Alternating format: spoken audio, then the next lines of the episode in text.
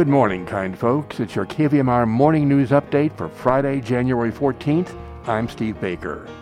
Well, a record number of new COVID 19 cases this week in Nevada County. First, regional weather. Nevada City, Grass Valley today, sunny and a high near 63. Tonight, low 39. Tomorrow, 61 and mostly sunny. Sacramento today, mostly sunny and a high of 61. Tonight, low 39. Saturday, mostly cloudy, gradually becoming sunny, high 58. And Truckee Tahoe today, mostly sunny, high of 40. Tonight, partly cloudy, low 17. Saturday, 47 and mostly sunny. Placerville today, mostly sunny, high 61. Angels Camp today, sunshine and clouds mixed, a high of 59. Nevada County Public Health reports 112 new confirmed COVID 19 cases today, setting a new weekly record of 585, nearly 100 higher than the previous weekly record set early last September. And we still have days left in this week. Out of 11,303 cases since the start of the pandemic, 637 are active. 15 people are hospitalized, three in intensive care, says YubaNet. A controversial resolution on high school COVID 19 mandates and Board of Supervisor salaries are the topics locally, and KVMR's Joyce Miller has the stories. YubaNet.com reports that at its meeting Wednesday, the Nevada Joint Union High School District Board of Trustees postponed a vote on a resolution that would terminate all masking, testing, and vaccination mandates of students and employees as of March 31st. Adapted from two resolutions adopted by other school districts, the draft resolution called on the governor to rescind mandatory COVID vaccination for students and staff. The draft resolution made no mention of other required immunizations, which include those for measles, polio, and whooping cough. The draft resolution, proposed by Board President Pat Seeley, calls for a return to normal activities on April 1st, consistent with local conditions. A revised resolution will be presented to the Board at its next meeting on February 9th. From the Union newspaper of Grass Valley, the Nevada County Board of Supervisors unanimously passed a pay raise for themselves at Tuesday's regular meeting. Supervisors currently earn $59,172 a year. Starting March 12th, they'll get a bump to $64,788. A 2018 Human Resources survey found Nevada County was 21% behind the average of comparable neighboring county salaries, Steve Rose, Human Resources Director, said.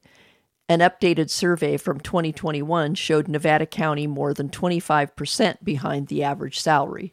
The county's supervisors are currently the targets of a recall election effort. Thanks, Joyce.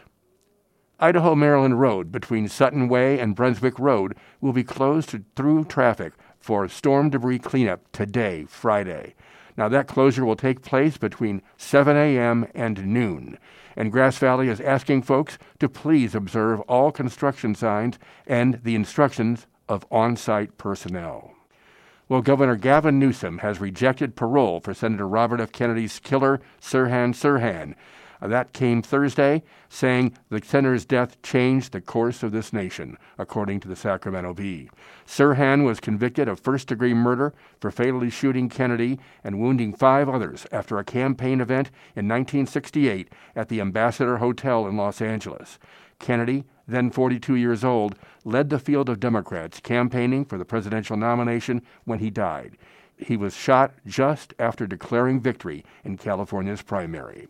His assassination came five years after that of his brother, President John F. Kennedy, and just two months after the Reverend Martin Luther King Jr. was shot and killed. The death of RFK, as he was known, shattered the dreams of Americans who opposed the Vietnam War and hoped his election to the presidency would bring about its end. Newsom, writing in an op ed published Thursday in the Los Angeles Times, says after decades in prison, Sirhan still lacks the insight that would prevent him from making the kind of dangerous and destructive decisions he's made in the past. The most glaring proof of Sirhan's deficient insight is his shifting narrative about his assassination of Kennedy and his current refusal to accept responsibility for it. Kennedy's wife, Ethel Kennedy, declared her opposition to parole in September, and she was joined by six of her nine surviving children. They issued a statement today saying they were deeply grateful for Newsom's decision. And the rest of the news single payer health care, a bill that would create a single payer health care system in California, has passed its first hurdle, the Associated Press is reporting. And Tesla regulations. Following videos that show Tesla's new self driving model being used dangerously, California is considering regulating the technology. That, according to Reuters. And owners of a style of assault rifle that is now illegal to buy in California will have to register their firearms by April. That, according to the Associated Press. And the AP also says that the state has sued a health insurance company that it claims illegally denied members benefits. And an invasion of crows. The city of Sunnyvale is turning to an inexpensive technology to deal with flocks of crows taking over the streets, ABC 7 reports. And birthdays today include singer Jack Jones at 84, Oscar winning actress Faye Dunaway is 81, music artist and producer T Bone Burnett turned 74, rapper actor LL Cool J is 54 today, as is Dave Grohl of the Foo Fighters and Nirvana, plus bluegrass artist Molly Tuttle coming to the Center for the Arts January 25th. Well, Molly turns 29 today. Now stay tuned for the Friday morning show as host Jerry Ann Van Dyke magically reappears in the studio.